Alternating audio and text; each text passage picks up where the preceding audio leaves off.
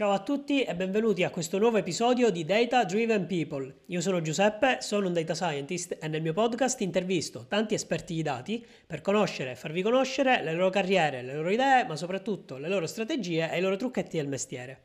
Oggi abbiamo come ospite Gian Maria Campedelli, che è un, ricerc- un ricercatore all'Università di Trento eh, in eh, criminologia computazionale. Ciao Gian Maria. Ciao, ciao, Giuseppe, grazie per l'invito. Grazie, grazie a te mille. per aver accettato e per la tua disponibilità. Eh, eh, ci, spie- ci, spieghi un po' tu direttamente di, di cosa ti occupi, perché è um, assolutamente una, una, branca della ricerca, chiamiamola così, molto, molto specifica, direi, e molto anche interessante. Cioè, stuzzica proprio la mia curiosità ed è anche per questo che ti ho invitato, perché sicuramente sarà interessante anche per gli ascoltatori.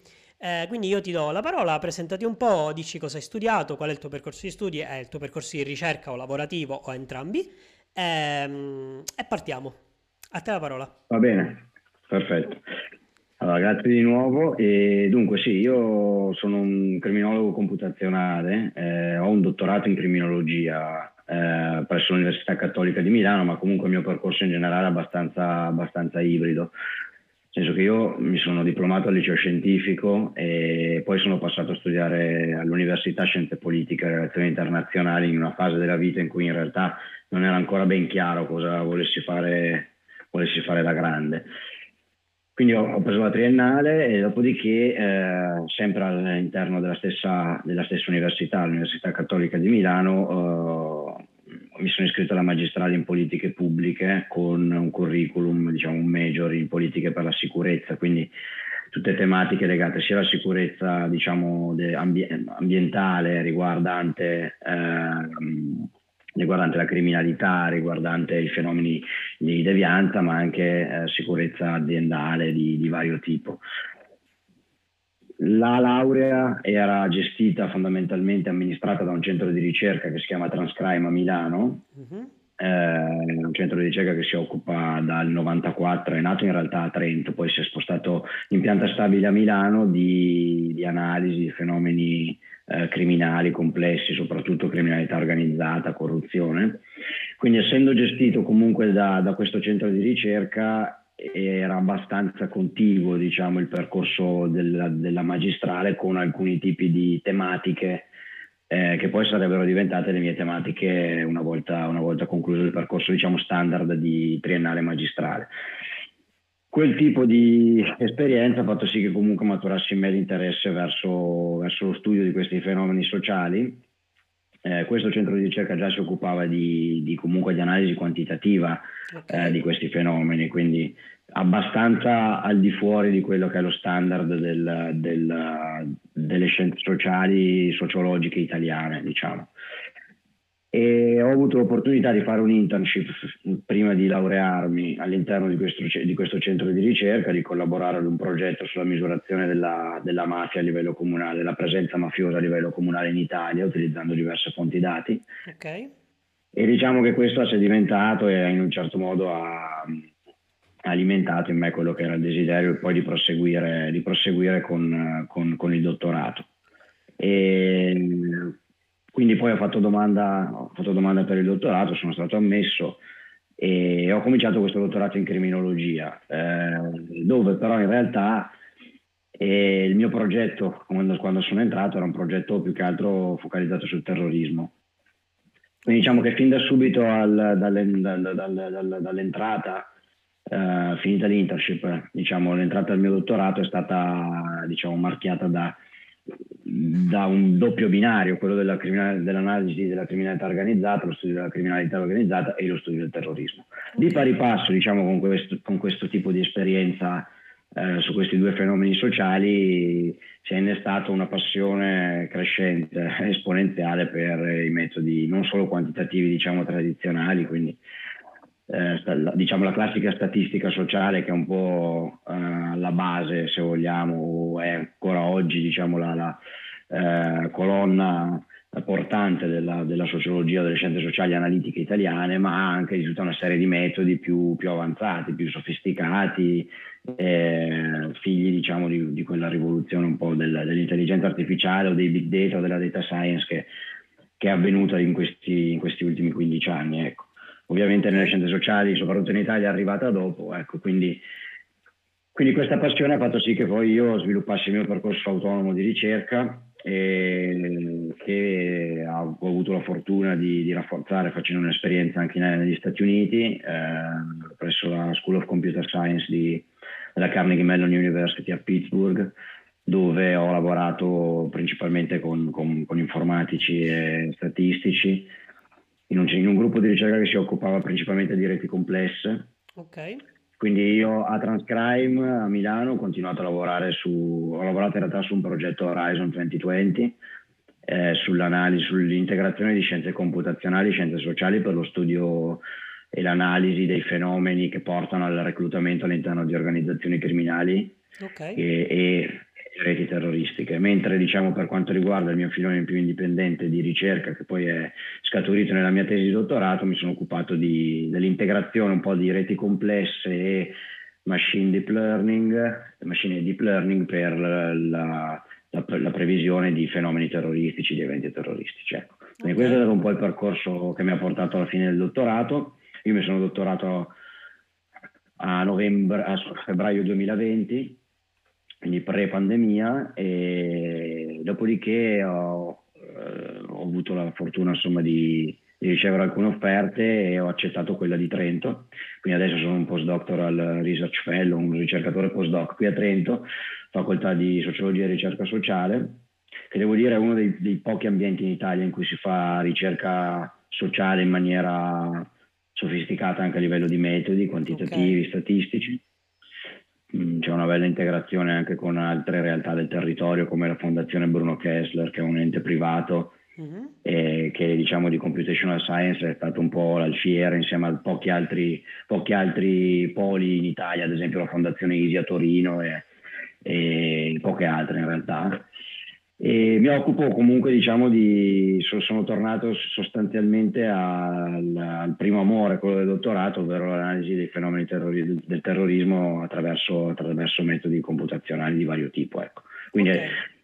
eh, sono abbastanza libero, ho la fortuna di essere abbastanza libero di poter seguire un po' la mia, i miei interessi e le mie passioni. Faccio anche un po' di insegnamento, ma principalmente un postdoc orientato alla ricerca, quindi continuo ad occuparmi di quello e, e, niente, insomma, adesso non so se sono, mi sono già dilungato troppo. Però no, no, no, va bene, va bene, è interessante anche perché è un percorso di studi molto particolare rispetto, diciamo, anche ai precedenti ospiti, anche a quello che è una carriera di, eh, a quello che è, diciamo, un percorso usuale eh, di chi poi lavora con i dati o con il machine learning, il deep learning. Quindi mi è, mi è sembrato di capire che poi diciamo, la scintilla, quella che, quella che, ti ha lanciato poi nel mondo della data science è stata l'esperienza negli Stati Uniti quando sei stato a contatto con quel gruppo, no? In realtà, in realtà quella, quel tipo di, questo, questo, tipo di amore diciamo, è nato prima, è nato proprio all'inizio del dottorato, in una fase in cui comunque di, di molta incertezza riguardo al futuro, ma, ma, allo stesso tempo di grande curiosità, che in realtà è una cosa che direi mi ha sempre più o meno contraddistinto ecco, okay. in tutte le fasi della mia vita. E quindi sì, eh, sicuramente il percorso non è lineare ed è diverso rispetto a, a quello un po' standard no, del data scientist. statistica, chi ha fatto ingegneria, chi esatto, ha fatto informatica. Esatto, quindi sicuramente, sicuramente, soprattutto per un po' lo standard italiano, mentre magari in altri paesi, soprattutto negli Stati Uniti, c'è un po' più questa tendenza a, a passare da una disciplina all'altra durante il corso di studi, no? Quindi non è inusuale trovare persone che sono iscritte magari a un dottorato in computer science che però hanno fatto studi più, più, più di, riguardanti certo. le scienze sociali, economia piuttosto che political science, eccetera. Ovviamente questo è, è stato sicuramente stimolante, è stato un percorso sicuramente stimolante, affascinante, allo stesso tempo demanding per una serie di questioni. Io ovviamente non avendo un background, un training diciamo di, di di statistica, certo. a parte la classica diciamo, statistica sociale, ripeto, molto base, o di informatica, di programmazione, è stata tutta una serie, cioè, sono state tutta una serie di, eh, come dire, di, di, di, step che ho dovuto un po' affrontare da solo. Certo. Quindi poi quando io in realtà sono arrivato negli Stati Uniti eh, quel processo era già iniziato. Okay. Sicuramente quella è stata un'esperienza decisiva per eh, per, spingermi, per spingermi oltre, per farmi migliorare sotto una serie infinita di punti di vista. Ecco. chiaro, chiaro. Eh, tec- tec- tecnici e non tecnici, però diciamo che quel, quel processo era già, era già, cominciato prima. Ok, quindi il dottorato era un dottorato in computer science, non in uh, criminologia, ho capito male? No, no, il dottorato, il dottorato, a Milano è un dottorato in criminologia. Ah, okay. il, visiting, il visiting fatto uh, negli Stati Uniti però era un visiting fatto all'interno di, di una facoltà, della facoltà di computer ah, science. Ok, ok, ok. Eh, Quindi sì, c'è questo, questa, questo, questo, carattere ibrido anche diciamo, durante, durante il percorso del, del PhD. Diciamo. Ok, fantastico. Ehm, allora mm, buttiamoci subito diciamo, nella parte più eh, tecnico-pratica, eh, prima dalle cose più base, no? Eh, quindi se hai un hardware e software particolari preferiti per, per lavorare quando lavori chiaramente con, con i dati oppure ti, va, bene, va bene tutto quello che ti passa per le mani? Hai anche lo stesso sistema operativo, quale preferisci? Le iPods allora, mi, fanno, mi, fanno, vedere un po' di... no, no, le, le, no, no, no, in realtà le AirPods sono un regalo, quindi... No, io sistema operativo sempre, sempre usato Microsoft in okay. generale, come hardware... Allora, eh, ovviamente eh, qui c'è una distinzione che forse potrebbe essere un filo rouge di, tutto, di tutta questa conversazione, cioè...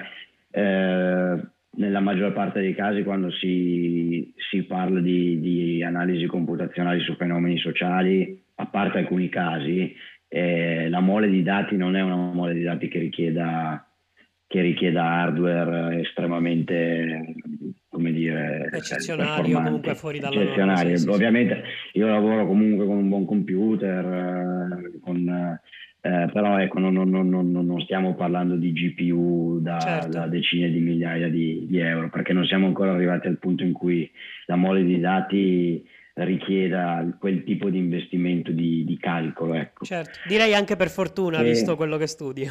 Assolutamente per fortuna, no, certo, vabbè, in realtà sarebbe un, dire, eh, sarebbe da fare un ragionamento forse da fare più ampio al di là del, del, piccolo, del mio piccolo e specifico ambito, no? c'è tutta questa polemica riguardo a quanto effettivamente l'intelligenza artificiale stia avanzando per merito della, dell'aumento della potenza di calcolo, quanto questo impatti in realtà sulla creazione di disuguaglianze tra, tra centri di ricerca e aziende che possono permettersi determinati investimenti uh-huh. e quanto in realtà questo poi squalifichi o comunque metta fuori gioco altri tipi di, di, di, di utenti o comunque di gruppi all'interno dell'arena intera. Quindi eh, è un argomento interessante che forse esula eh, da, da, dal, dal, tema specifico della conversazione.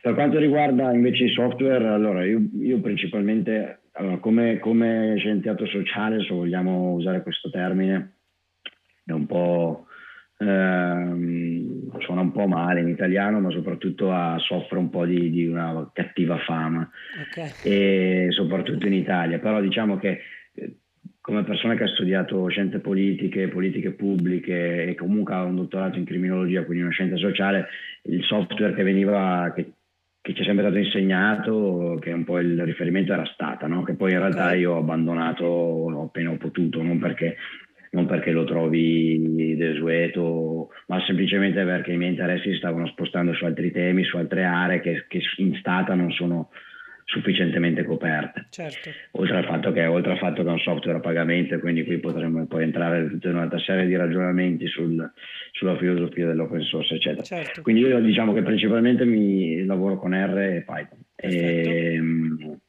in base un po' al tipo di, di, task, in base un po' al tipo di progetto e lavorando spesso comunque con, con persone in, altri, in, altre università e, che, che, vengono magari da altri ambiti. Eh, dipende anche un po', la scelta dipende anche un po' da, da quale tipo di, di, di, come dire, qual è il linguaggio che permette più un, un certo tipo di interscambiabilità. Certo, no? chiaro. Quindi hai imparato poi a posteriori cioè entrambi, sia R che Python, nonostante diciamo una, un background eh, non STEM, andiamoci così. Quindi sì, complimenti, sì, sì, anche perché già sapere un linguaggio Grazie. molto bene è, è, dispendioso sia in termini di tempo che in termini proprio di eh, capacità mentale. Saperne due da zero senza che si, si sia studiato praticamente da, dall'università senza questo tipo di formazione è comunque quanto dire.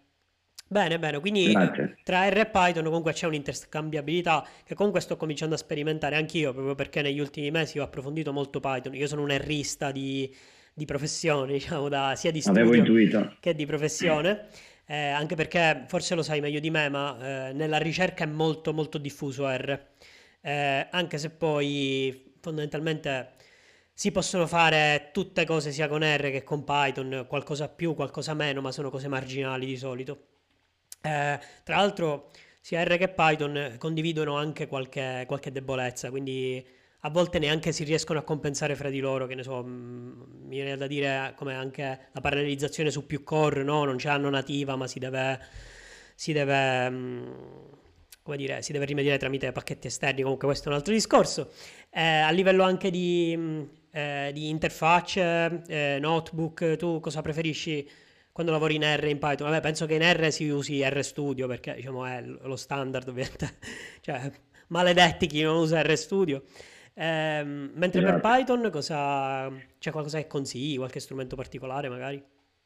Ma allora, io in realtà non sono un grande fan di Jupyter Notebook, devo essere sincero, nel senso neanch'io. che lo trovo, lo trovo un grande strumento per eh, comunicare, Sì, eh, quindi quasi ad uso, ad uso slide, se vogliamo, o per l'insegnamento, ok, fino a un certo punto. Quindi, ad esempio, mh, pochi mesi fa, un mese fa, ho fatto un corso qui al dottorato di sociologia, ho tenuto un corso di introduzione a Python dove in realtà ho principalmente usato Jupyter Notebook per la facilità del- e, la, e la- la comunicabilità dei concetti, la comunicabilità della grafica certo, e, e questo, tipo di, questo tipo di flessibilità è sicuramente utile.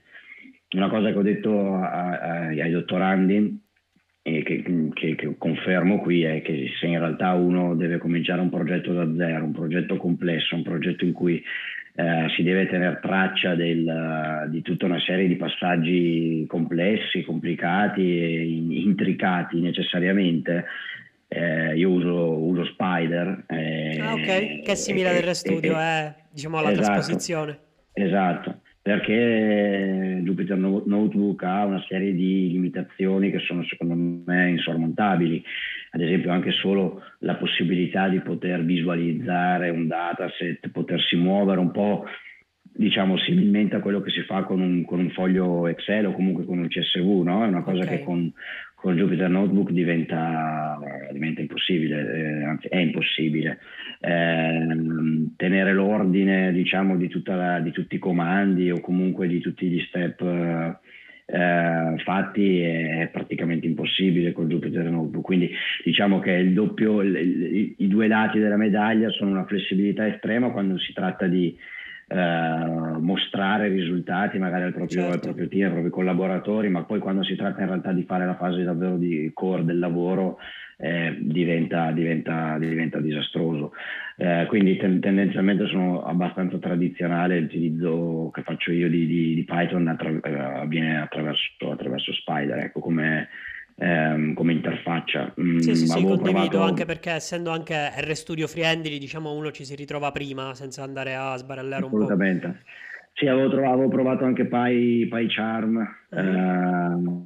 eh, che mi era stato consigliato quando ero negli Stati Uniti, ma non ho avuto una- l'impressione positiva che ho avuto con, con Spider, che effettivamente essendo molto, uguale, molto simile a RStudio, è molto, molto semplice, Sì. intuitivo e questo permette comunque una certa- un certo controllo. Ecco. Certo, sì, sì, PyCharm, diciamo, anch'io ho avuto la tua stessa impressione con PyCharm, ma è perché quello è eh, molto più inquadrato come ambiente di sviluppo, magari proprio come eh, per, per sviluppatori piuttosto che per statistici o, o per comunque per eh, analisi statistiche. Però senza dubbio sono tutti strumenti fantastici e, e chi, chi li sa sfruttare, ovviamente. Poi è, anche come uno si trova, no? Dicono tutti che PyCharm diciamo, è, il, è il top per Python, ma ci vuole un corso soltanto per PyCharm per impararlo perché è pieno di, di roba, cioè si può fare veramente da qualunque, ed è anche pesantuccio se dobbiamo dirla tutta.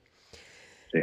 Ma poi, se posso, eh, c'è sempre un po' questa tendenza no, a, a fare il tifo per una o per l'altra parte, quindi anche ad esempio no, il solito grande dibattito R contro Sì, Python, che prima era R contro Stata, che sì, oppure non so, MATLAB contro Python, che, che però è un po' sterile, no? Come certo, Secondo me, almeno come tipo di, di tema di discussione, di dibattito, cioè il, il, il, vero vantaggio in realtà è quello di essere abbastanza flessibili, ovvio non si possono conoscere tutti i linguaggi del mondo, tutte le certo. librerie del mondo, però avere la capacità di poter integrare mondi diversi è credo forse un, consiglio che darei a qualsiasi persona si stesse affacciando a questo mondo, studenti e non studenti. Certo, cioè, certo. Poi alla fine è questo eh, il core, vero? Cioè, il, il vero eh, punto, diciamo, della situazione, eh, l'abbiamo appunto ribadito spesso anche durante gli episodi del podcast, sono strumenti,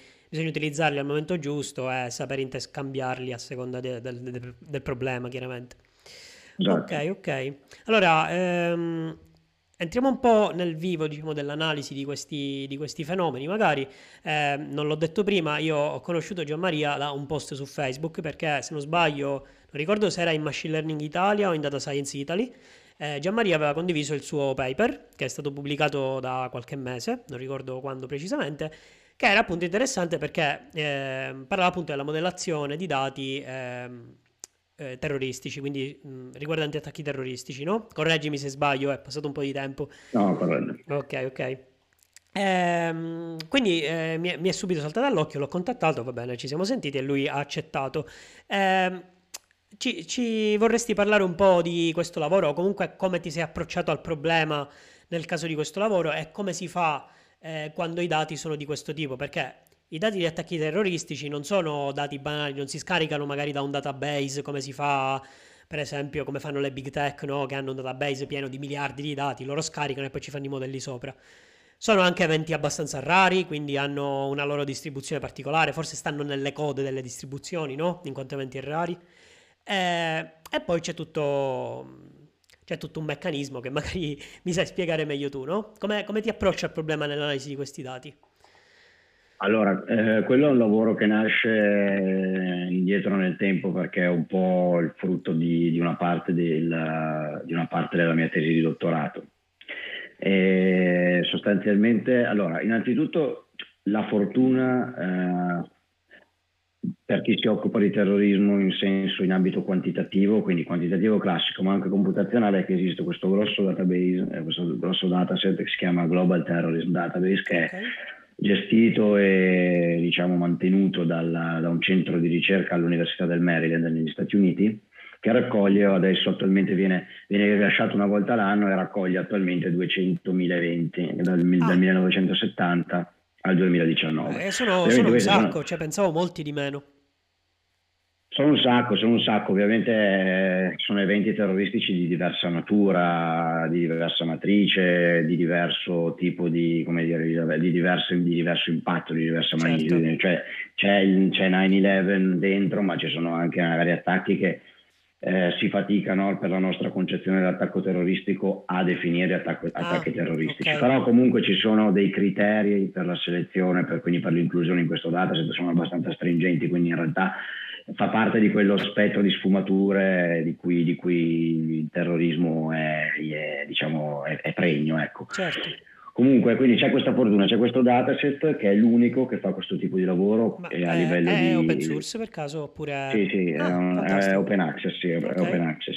Ci sono, un'altra, ci sono un'altra serie di dataset che si occupano di, ad esempio, conflict data, quindi oppure civil war, eh, però questo è l'unico che si occupa dello specifico di eventi terroristici. Ora, 200.000 attacchi terroristici, come hai detto tu, possono sembrare tantissimi, in realtà se pensiamo che sono uh, divisi su uh, 50 anni uh, e soprattutto sono molto clusterizzati nello spazio, la situazione, la, situazione un po', cambia. Quindi certo. tu hai definito i primi eventi rari, sono eventi rari fino, fino ad un certo punto, perché um, per quanto diciamo, negli, ultimi, negli ultimi anni fortunatamente in Europa si sia un po' smorzata quello, quell'ondata di, di, attacchi terroristici, un po' frutto diciamo, di lone wolf e, e eventi un po', se vogliamo, sì, uh, anomali, in realtà ci sono parti del mondo in cui il terrorismo è all'ordine del giorno, in cui eh, alcuni paesi eh, subiscono ogni giorno 20, 30, 40 attacchi tutto, tutt'oggi, insomma, di diversa natura, di diverso impatto, ripeto, ma, ma esistono ancora quei, quei, contesti. Quindi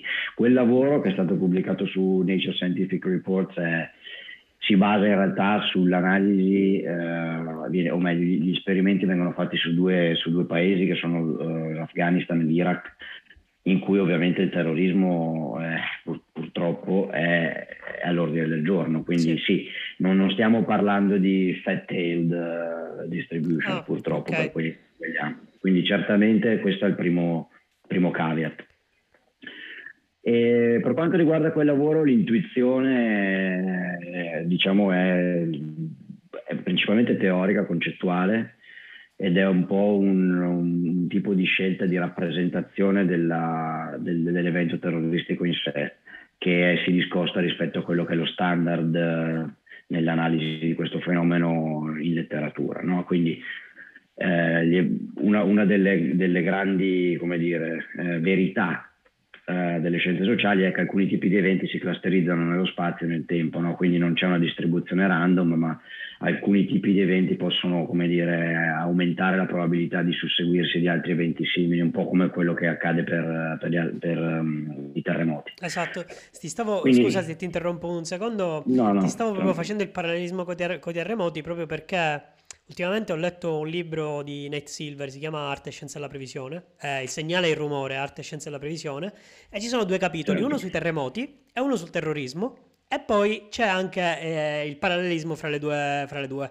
Eh, e lui fa diciamo, questo parallelismo in cui praticamente eh, la magnitudo dei terremoti è relazionato col numero di vittime di un, um, di un attentato, quindi si, si, stabilisce la gravità eh, dell'attentato terroristico e, e beh, fa notare come la stessa scala ehm, quella di Richter-Gutenberg se non sbaglio, eh, lo, stesso, lo, stesso, metodo diciamo, di previsione possa essere applicato sia ai terremoti che a, ai attentati terroristici. È molto interessante.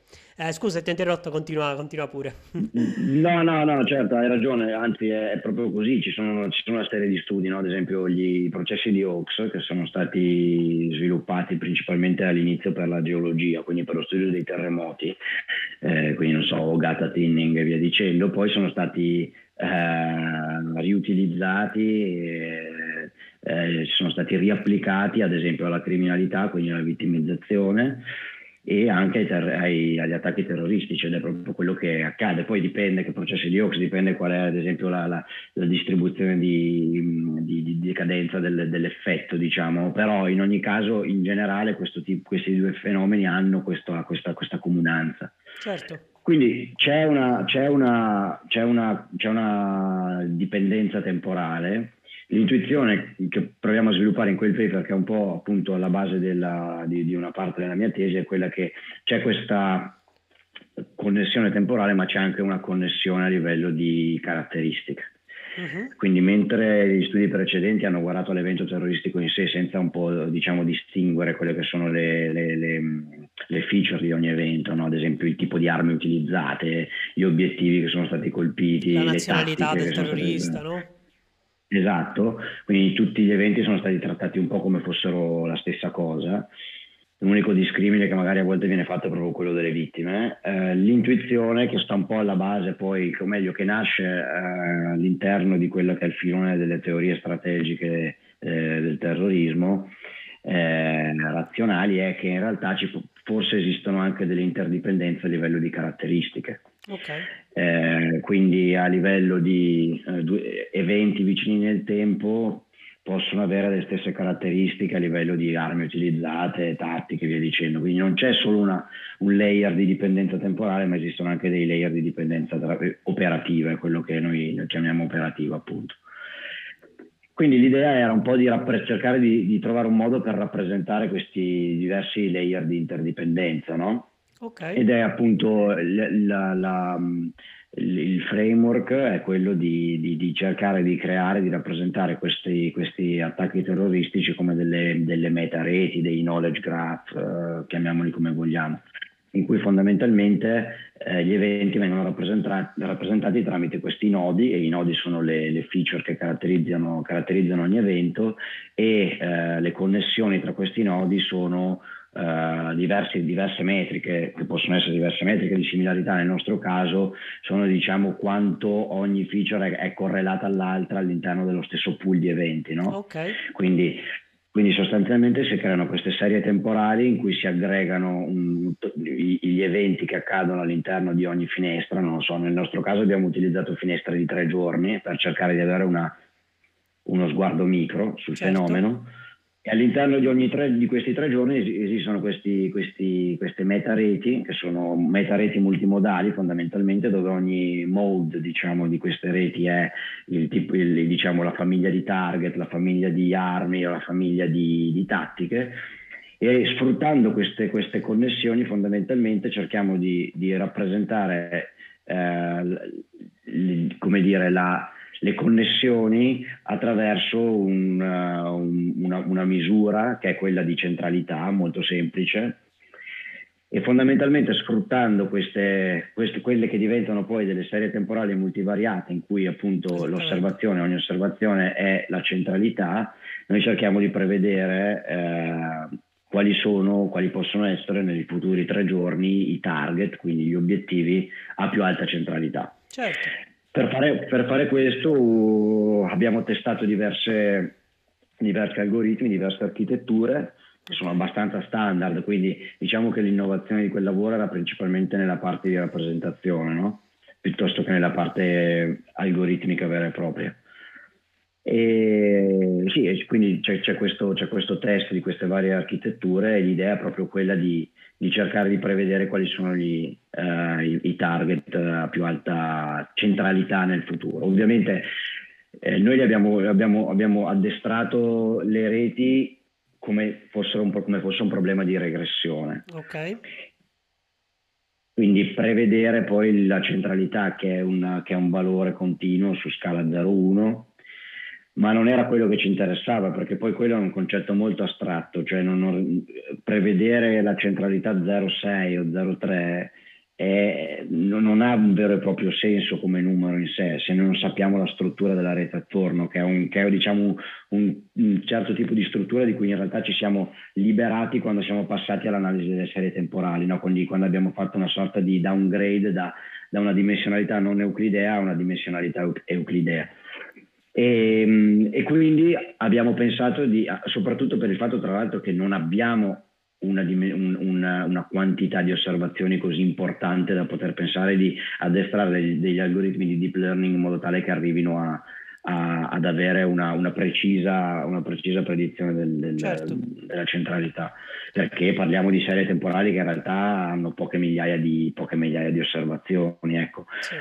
Quindi abbiamo trasformato questo problema un, eh, creando due metriche che hanno, che, diciamo, passando dal problema di regressione a un problema di ranking fondamentalmente. Okay. Quindi a noi interessa che in realtà il ranking delle, eh, di, di, quelle che sono le ground truth uh, most central targets diventi o sia simile o comunque overlapping con il ranking di, di, quelle che sono le predicted. Quindi non ci interessa che ci sia una differenza enorme sì. a livello di centralità, ground truth e, e, e e, predetta, ma che l'ordine delle più importanti sia, sia simile, certo. in modo tale che questo possa consentire ad esempio a eh, istituzioni o analisti o comunque eh, agenzie di intelligence di poter creare delle, delle, delle policy di, di, di resource allocation per, Esatto, esattamente. Okay. Quindi questo è un po' il, il concetto di, di base di quel, di quel lavoro. Ok, fantastico, super, super interessante. Ma ehm, alla fine no, non so se poi mi è sfuggito, ma eh, ci sono dei particolari modelli che avete utilizzato, cioè come, come avete modellato magari mh, sia il tempo che anche lo spazio, se non ho, se non ho capito male. Eh, ovviamente non usando tecniche di deep learning, eh, quindi avete usato una, un approccio di, di, di, che tipo? Oltre al fatto del, del ranking, quindi simile non parametrico sembra, no?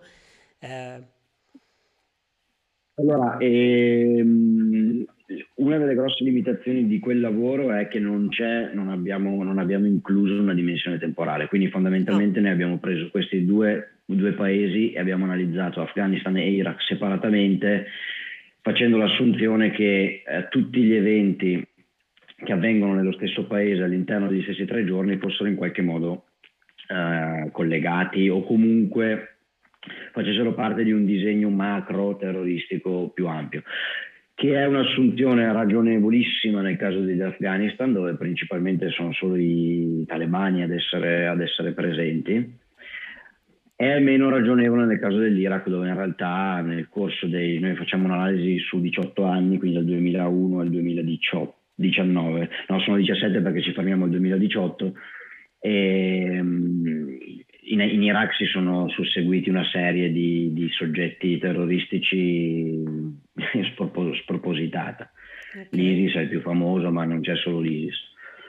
E quindi in quel caso la soluzione è un po' più importante, diciamo, ed è, e non è un caso secondo me che infatti poi le, la performance dei, dei, degli esperimenti sia molto più alta in Afghanistan, dove probabilmente c'è una certa coesione e una certa omogeneità dei comportamenti okay. anche su lunga scala.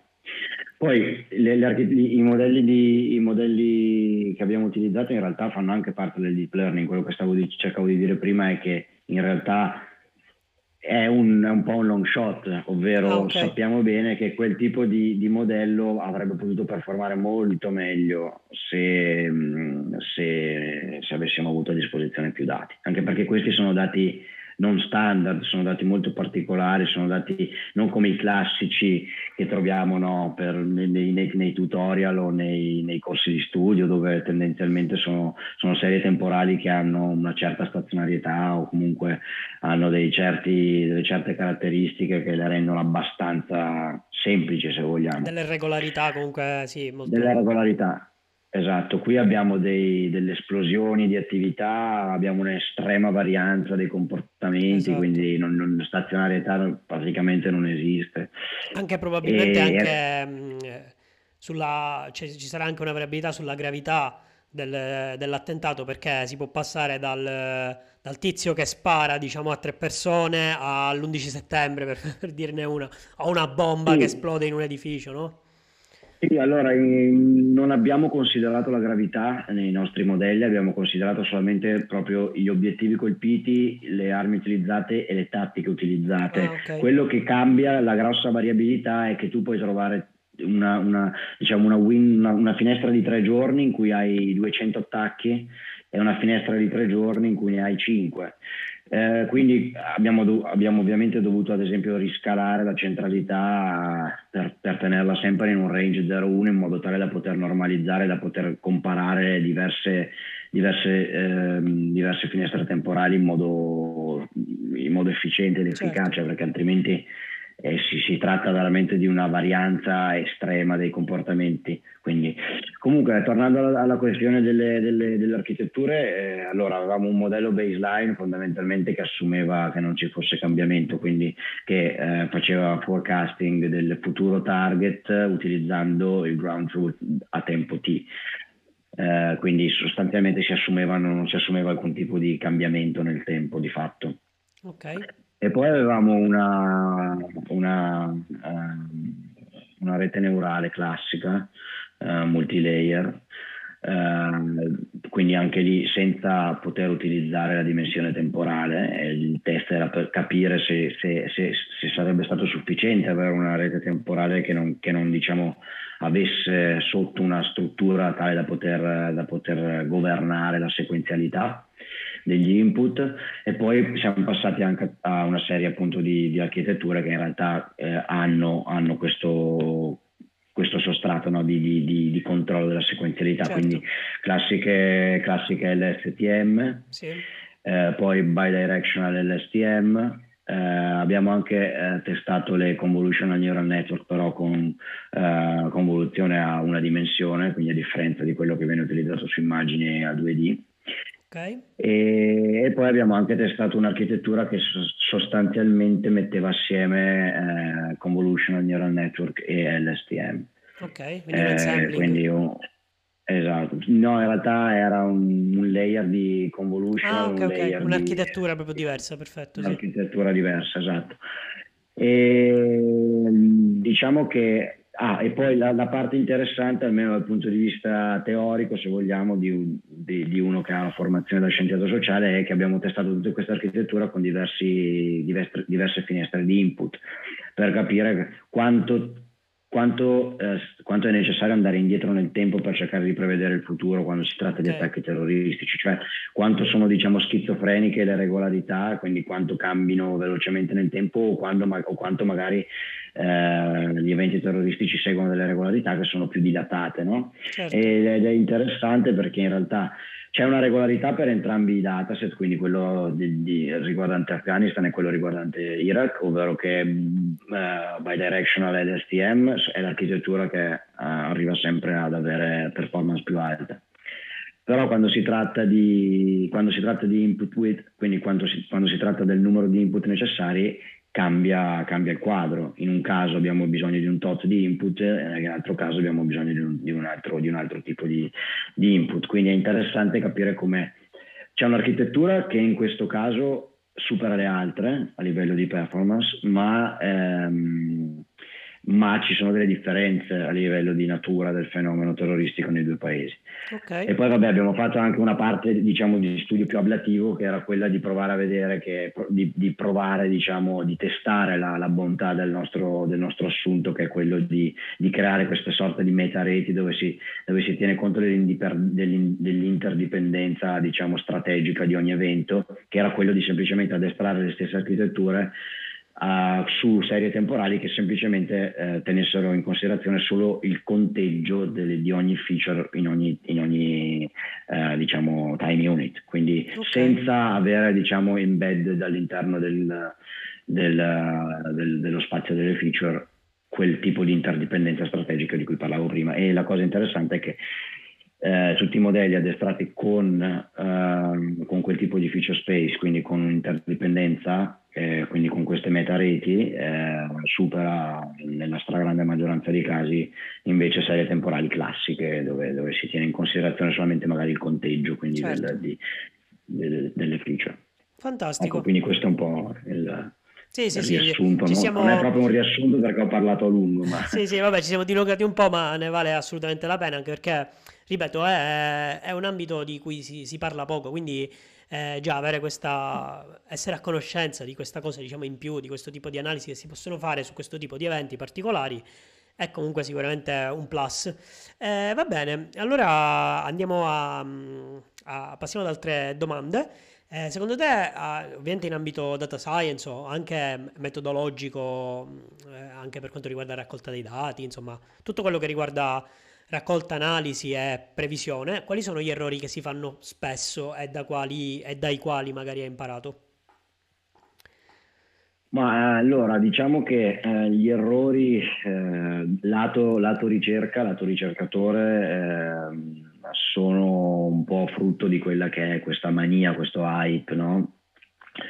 Del, dei dati che devono essere tanti, dei modelli che devono essere sofisticati, delle metriche di performance che devono sempre essere di un centesimo più alte di quel del precedente studio. Quindi questo secondo me non è un errore in sé, diciamo, eh, singolo, ma è un, dire, una sorta di, di, di grosso vaso di Pandora che in realtà sta un po' colpendo il mondo della ricerca sotto, sotto diversi punti di vista.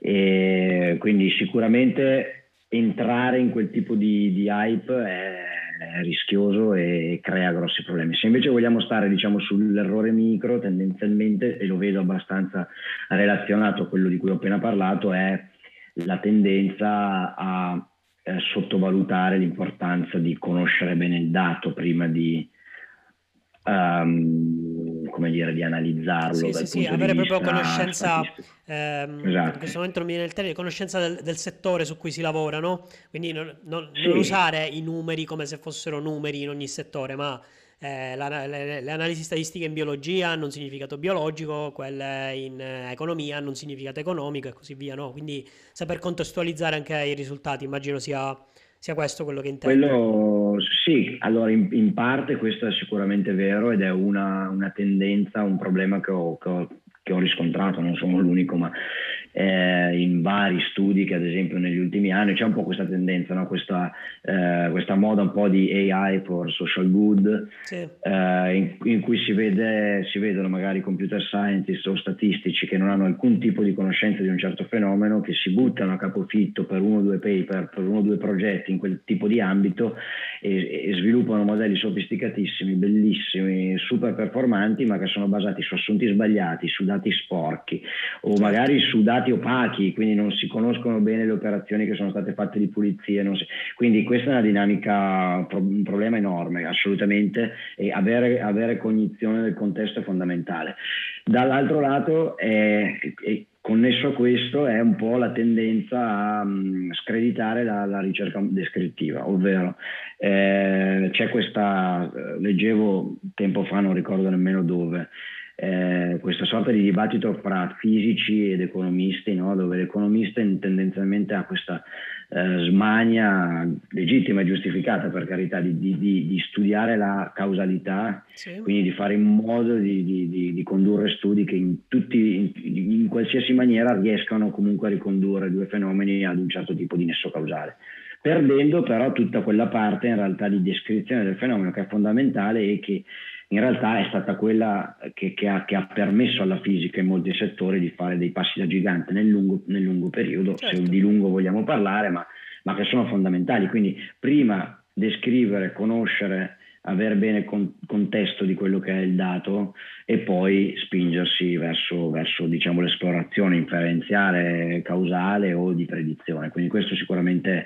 credo sia l'errore da evitare, cioè quello di sottovalutare la dimensione descrittiva, la dimensione conoscitiva, eh, soprattutto a livello di ricerca, perché, perché poi in, in, alcuni casi si, si, se si è fortunati eh, si arriva pure a poter avere la, possib- poter, si arriva pure ad avere la possibilità di influire su politiche pubbliche, di influire su decisioni comunque che hanno una ricaduta nel mondo reale. Quindi okay. eh, a volte no, si, c'è questo fumo negli occhi che è quello della, dell'ultima frontiera della, del modello più sofisticato del, del, dell'intelligenza artificiale dei big data e questo diciamo, lascia, diciamo, per, fa perdere un po' l'attenzione su, su, determinati aspetti critici che sono esatto, fondamentali. Magari si perde l'attenzione sull'essenziale, no? su quello che poi è veramente importante, che non è il modello fantastico, ma capire appunto il fenomeno sotto studio.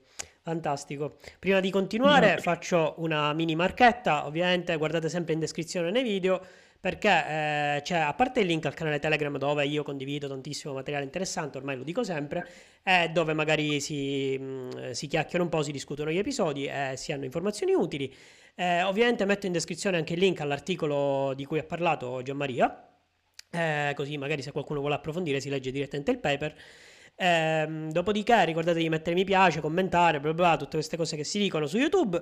E se state ascoltando da Spotify, andate su YouTube e iscrivetevi al canale lo stesso, perché è l'unico modo per supportare l'iniziativa, che ovviamente è informazione gratuita. Quindi va bene. Eh, andiamo avanti, ti faccio le prossime due domande che sono sempre accoppiate. Eh, qualcosa che pensi che venga sopravvalutato ma che per te non è molto utile. Ma in realtà penso che tu l'abbia già detto nel tuo discorso un po' più ampio, no?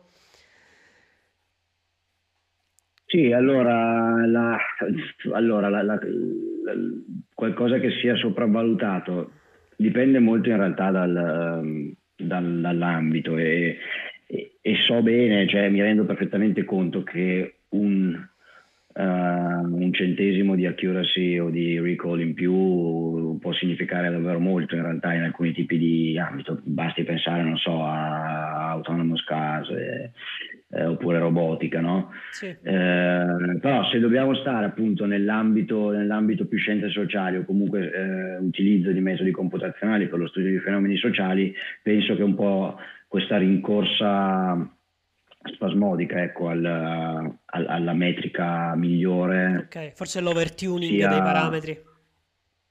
Esatto, sia estremamente deleteria perché poi a cascata crea tutta una serie di, di storture che hanno a che fare ad esempio con replication degli studi, eh, p-hacking e tutta una, una certo. serie di fenomeni no, negativi di cui, di, cui, di cui sei ovviamente sono tutti quelli che immagino ci ascoltano a conoscenza. Quindi eh, quel tipo, di, quel tipo di rincorsa secondo me è un fattore molto sopravvalutato e determinato, mi rendo conto, da tutta una serie di dinamiche esogene eh, eh, legate anche diciamo, all'aspetto economico di molti ambiti di applicazione di, okay. di, di, di AI, algoritmi in generale. E quindi sicuramente, sicuramente questo. Poi in realtà io credo che tutti, non, non, non c'è una cosa che è davvero sopravvalutata e che, e che di conseguenza sia inutile, onestamente. Okay. Sono veramente affascinato certo. da, da, da, tutto, diciamo, dal caleidoscopio di, di passi avanti e anche passi indietro, se vogliamo, o grandi fallimenti che vengono fatti quotidianamente nel mondo della ricerca applicata, appunto della ricerca dell'intelligenza artificiale, della scienza dei dati applicata a tutta una serie di settori. Ecco, ovviamente non conosco tutto chiaramente, ma sono un avido lettore anche di, di, di paper o di articoli eh, che, che, non hanno nulla a che fare con, con, con, il mio settore di appartenenza, se vogliamo. E,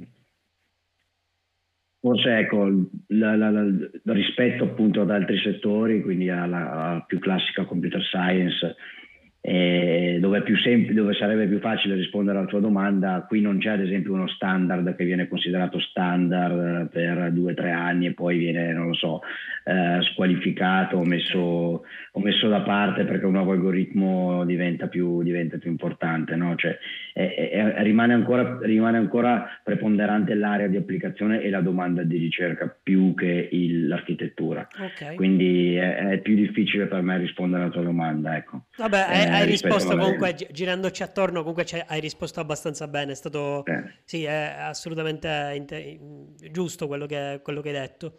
Eh, è qualcosa invece che pensi che venga snobbato, ma che, che invece di solito ti è molto utile, o che ti è stato molto utile? Ma io ritorno alla risposta di prima, quindi sarò molto breve in questo caso. Penso che l'importanza della conoscenza della descrizione del dato okay. e della pulizia del dato, perché poi in realtà eh, uno degli step fondamentali è quello, molto spesso, soprattutto quando si ha a che fare con dati eh, sporchi o comunque di, di, di, che hanno diverse origini, quindi necessitano di diverse operazioni. Credo che quello sia veramente spesso la la parte un po' trascurata. La parte un po' trascurata, insieme alla replicabilità degli studi, che è un tema di cui ci si riempie sempre la bocca, però poi eh, quando si, si, arrivano a dover, a dover testare eh, la, la, maturità di, certa, di, un certo ambito, io parlo ad esempio della criminologia, in questo caso è veramente, veramente a, livello, a livello di replicabilità indietro, molto indietro. Okay e, e, e, e, questo temo che avrà delle, delle, conseguenze di lungo periodo devastanti, quindi spero che la, la futura generazione di, di, di, ricercatori, scienziati eccetera possa in qualche modo cominciare già da subito a mettere una toppa a quelli che sono stati un po' gli errori del, gli errori del passato. Ecco. Quindi certo. la replicabilità, la scienza aperta, la, la, l'onestà delle, delle, scelte in ogni step di, di, qualsiasi progetto fondamentale. Io in quel progetto Proton, e poi chiudo, eh, in quel progetto Proton al quale ho lavorato, in cui avevamo accesso, abbiamo avuto accesso dal Ministero dei, di, tutti, di, tutte le carriere, di tutte le storie fondamentalmente delle carriere criminali di tutti i, i mafiosi italiani dall'82 al 2017 ci abbiamo messo circa un anno a capire cosa ci fosse dentro, Chiaro. come fosse come fosse dettagliato, quali fossero i problemi e ce n'erano una valanga. E ogni volta che si pensava di aver finito eh, si scoperchiava l'altro, l'altro, vaso. Esatto. Quindi eh, purtroppo è ovvio che a volte ci si scontra con dei tempi che non possono essere i tempi di un anno, cioè in quel caso era un progetto di tre anni, quindi abbiamo, siamo riusciti a comunque poi a portare a termine no, il compito di, di, arrivare in fondo. Mi rendo conto che uno lavora in azienda e ha la necessità di, di, di, produrre qualcosa per il proprio cliente nel giro di un mese, non può stare eh, tre settimane eh, sulla pulizia del dato. Allo stesso tempo un ricercatore che ha necessità di pubblicare perché deve prendere una tenure o perché ha bisogno di vincere una certa borsa, eh, ha bisogno comunque di fare i conti anche con quel tipo di compromesso, però esatto. credo che più attenzione a quel mondo debba necessariamente essere, essere data, assolutamente. Okay. Che tra parentesi anche questo, il fatto di dover pubblicare, anche questo è un bias conosciuto della ricerca, no? E quindi si deve cioè, essere spinti, quasi obbligati a pubblicare frequentemente, magari c'è il rischio che comunque si pubblichi anche monnezza, eh, detto proprio in papale papale senza, senza peli sulla lingua. Eh, Assolutamente. Ok, eh, fantastico. Ma eh, per caso hai dei libri consigliati che ti sono stati utili sia durante magari il tuo percorso di studi che durante la carriera, sia di data science, sia di statistica relativi a questo, ma anche relativi ad altro, magari se ci dici anche qualcosa di criminologia, non lo so, va, va bene pure, dei tuoi libri preferiti, andiamoci così, letture consigliate in generale per il grande e piccolo pubblico. Mm. Ma allora diciamo che c'è la, la, la classica triade di, di, che è uh, Deep Learning, quello di Goodfellow, uh, Benjo e Corville, che è un po' la, la, Bibbia insieme a Machine Learning e Pattern Recognition di, uh, di Bishop, no? okay. E a gli Elements of Statistical Learning di, di Bishrani. Um, esatto. per, per, per, me in realtà un libro, un libro abbastanza attuale che è stato importante soprattutto perché appunto non ho una formazione eh, statistica, matematica o informatica, è Mathematics for Machine Learning che è uscito, che è uscito l'anno scorso, tra l'altro è un, libro, è un libro open, credo che si possa trovare in formato uh, quasi markdown se non erro, okay, oltre okay. al PDF, che è di Eisenroth. E quello è un libro che approccia ovviamente eh, i concetti fondamentali, però dal punto di vista della, della, della matematica necessaria, no? a, a, capirne la struttura, a capirne la razio. Quindi sicuramente quello integrato a, diciamo, al, al, alla triade classica, almeno per, per, me, comunque immagino anche per uno studente, eh, è utile, utilissimo assolutamente. Per quanto riguarda eh, altri libri che non siano, diciamo, che non siano core data science o core sì. artificial intelligence, eh, ce, ne sono alcuni, ce ne sono alcuni interessanti, ad esempio a me sull'ambito più filosofia dell'intelligenza artificiale mi piace molto Bostrom. Ah, ehm, eh, eh, Super sì, Intelligence. Super Intelligence, ok. Sì, sì, sì. Lo devo leggere, ce l'ho in read list, ma ancora non ho avuto, ho avuto altro da leggere, ecco. Sì, è un libro interessante, poi non si può magari, non, non, non si deve essere per forza d'accordo con tutto ciò che c'è scritto, Chiaro. però sicuramente stimola, eh, stimola molto come dire, la riflessione critica su alcune, su alcune tematiche, su alcuni, su alcuni fenomeni. Poi c'è tutta una, c'è tutta una, letteratura di sviluppo che è molto critica dell'intelligenza artificiale, che viene soprattutto dagli Stati Uniti, uh-huh. eh, che riguarda ad esempio tutti i temi su discriminazione, bias, ah, okay. eh, accountability, eh, quindi ci sono sia libri che paper, tutta la tutta la vicenda di ad esempio Timnit Gebru a Google negli ultimi mesi. Ecco. Ehm, oltre, alla parte tecnica, oltre alla parte tecnica ci sono una serie di letture, una serie di paper che secondo me sono molto importanti, molto eh, che, hanno, che, ha, che mi hanno influenzato e che mi influenzano comunque molto sempre sul ragionamento che sta dietro sta dietro la, la, la, l'applicazione di determinati metodi. No? Cioè, c'è un po' certo. questa tendenza a credere che che, che con due righe di codice è un po' quello che succede ormai, no? si possa fare tutto. Uh, fare deployment di un, di un, algoritmo, ma mai, poi manca sempre un po' quella concezione critica, quella concezione anche filosofica se vogliamo, e di quanto innanzitutto quello che stiamo facendo è davvero artificial intelligence, poco, poco niente, diciamo, forse nulla, ecco. E, eh, di, e di quanto in realtà alcune aree di applicazione siano siano, siano, siano delicate e necessitino di, di maggior ragionamento, di maggior dibattito. Purtroppo questo in Italia manca strutturalmente. Sì, ancora eh, siamo un po' indietro, un ca- indietruccio. Un caso, un caso, se fosse un caso molto legato, so che sto divagando. No, no, no, vai, vai. Libri, però Tra l'altro stai rispondendo, legato... stai rispondendo, in maniera indiretta alle ultime domande del podcast, quindi, quindi va bene, così oh, non te le okay, faccio. ok, va bene. No, un caso che secondo me è abbastanza, abbastanza interessante, che è particolarmente legato poi in realtà a quello che faccio, è tutta la faccenda legata al predictive policing. Ok. Ehm, che per chi non sapesse cos'è, sono tutti quei, quei, software di predizione del crimine basati sull'assunto che il crimine si ripete nel tempo e nello spazio, si clusterizza, un po' quello che ho detto prima. Sì. Sono questi software che, vengono, che sono stati creati, sviluppati comprati da molte eh, agenzie di polizia negli Stati Uniti, che però diciamo alla, alla luce di molti scrutini fatti si è, si è, dimostrato abbiano un effetto diciamo, di feedback loop su alcune comunità svantaggiate o segregate degli Stati Uniti, vista anche la particolare eh, caratterizzazione della distribuzione eh, sociale urbana degli Stati Uniti rispetto all'Italia. Negli Stati Uniti sappiamo benissimo che ci sono eh, quartieri interamente segregati che, che, si dividono addirittura da, tra blocco a blocco, no? quindi sì. da via a via. Questo, questo, è un tipo di dinamica che esiste meno nelle città europee. Okay.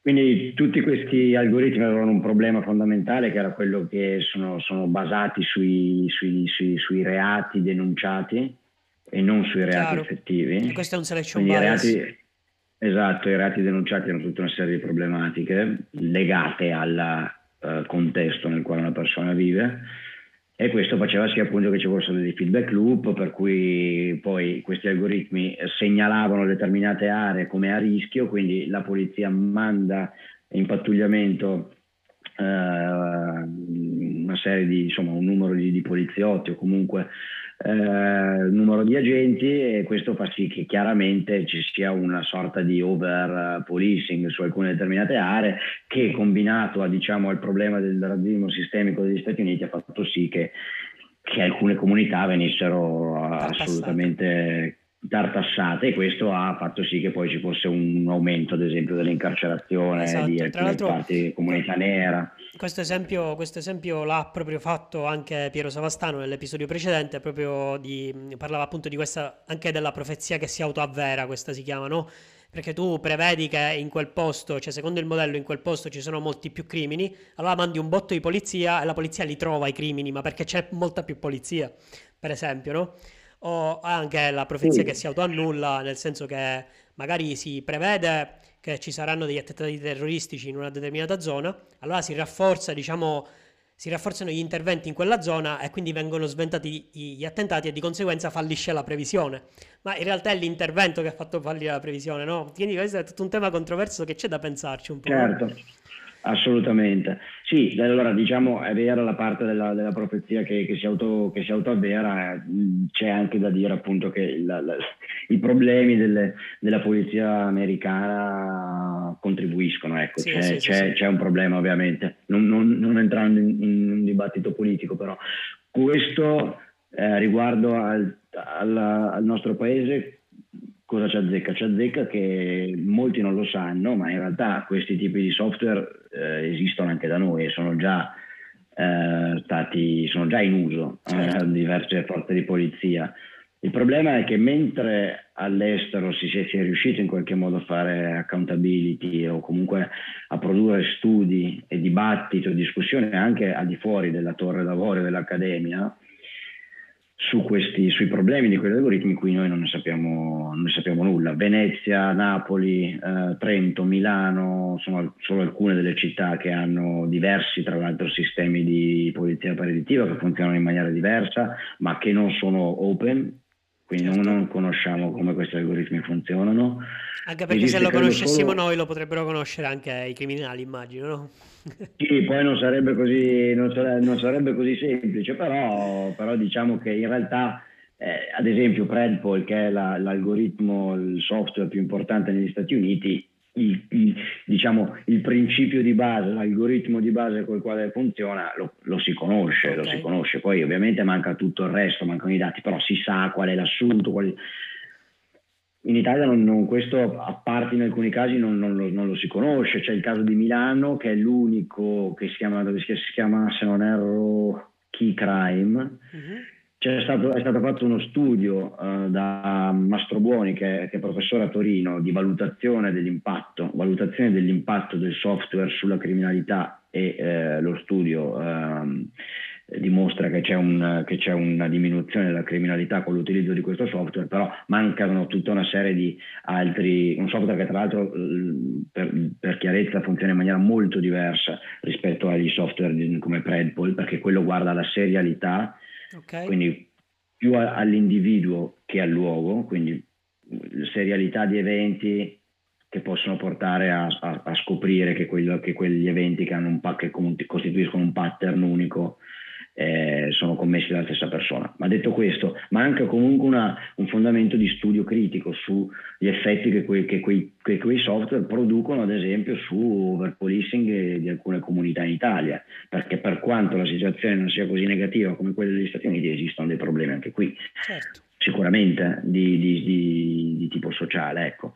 Però, però, questo dibattito manca, non, non, non, si, non si, conosce, non si conoscono le, le dinamiche con cui questi software vengono, vengono utilizzati, i costi, eh, i benefici eh, e gli impatti anche a lungo termine. Quindi eh, questo dimostra un po' che c'è un'immaturità eh, in questo, in, questo, ambito su diversi livelli. Ecco. E, cioè, non fantastico, eh, male, però nel eh. senso è fantastico che tu l'abbia messo a, a conoscenza ecco, di, di tutti noi. Ok, allora domanda bonus abbiamo chiuso. Se avessi tutta la potenza di calcolo dell'universo l'algoritmo più prestante, che cosa ci faresti? Ovviamente risposta brevissima, che mm, può essere sia seria che divertente o entrambe se vuoi, e poi ci salutiamo. Ah, se avessi tutta la potenza di calcolo, l'algoritmo più prestante, eh, lo utilizzerei per capire quale sarebbe il, problem- il, prossimo problema che emergerebbe una volta risolto il più grande problema risolvibile attualmente. Eh, okay. Quindi non so se è stato troppo, troppo labirintico come risposta, però cercare di capire, cercare di prevedere la, la prossima chimera, ecco, se vogliamo. Ah, fantastico. Eh, Quindi già spostarti so. davanti al problema successivo a quello attuale. Questo, questo è furbo, è una cosa furba. Ma non so se sia molto curva, perché in realtà se il, problema che, se il problema attuale che hai è talmente grosso che non ce ne sarà poi un altro, non è molto furba come, beh, sì, beh, come risposta. Però in realtà fa parte un po' di quel tipo di, se vogliamo, di di visione per cui a volte ci si concentra molto spesso no, ai problemi attuali non si investe mai nel capire quali potrebbero essere i problemi del futuro. Quindi, Magari anche eh, la, conseguenza, la, conseguenza, del problema, della soluzione del problema precedente è un problema nel futuro, no? Quindi c'è pure questo fatto, magari esatto. si fa troppo da un lato e quindi si scappa dall'altro. Non so se mi sono spiegato, spero di sì, ma comunque sì. Ci siamo capiti tra di noi. Ci siamo, ci siamo capiti. okay, Speriamo allora... che abbiano capito anche a casa. Ok, allora fantastico, è stato, è stato un episodio assolutamente particolare eh, per una appunto, applicazione della data science molto particolare, quindi siamo, siamo, in chiusura, abbiamo giusto sforato l'oretta, ma siamo dentro, siamo dentro i più o meno dieci minuti, quindi ci siamo. Allora Gianmaria, io ti ringrazio, ti ringrazio di nuovo per la tua disponibilità, eh, complimenti comunque per il tuo percorso per, e anche per, per l'ambito di applicazione. Speriamo di beccarli tutti, sti terroristi, allora, che ne pensi? Ma penso sia impossibile, però continuiamo ad andare in quella direzione. Esatto. Ok, ok. Eh, esatto. Grazie a te per l'invito. Ok, quindi va bene ragazzi, iscrivetevi al canale, seguite il poi, mettete mi piace, andate a vedere gli articoli di Gianmaria, andatelo, aggiungetelo su LinkedIn, vedete quello che pubblica. Detto questo, ci, ci vediamo al prossimo episodio. Ciao Gianmaria, grazie. La, alla prossima, grazie ancora, ciao. Oggi avete ascoltato Giuseppe De Gianlucido e Gianmaria Campedelli. Se vi è piaciuto questo episodio non perdetevi i prossimi di Data Driven People, ogni sabato mattina su tutti i canali di podcast e su YouTube in versione video. Per maggiori informazioni e contenuti visitate il mio sito web www.giuseppedegianlucido.it. Ci sentiamo sabato prossimo!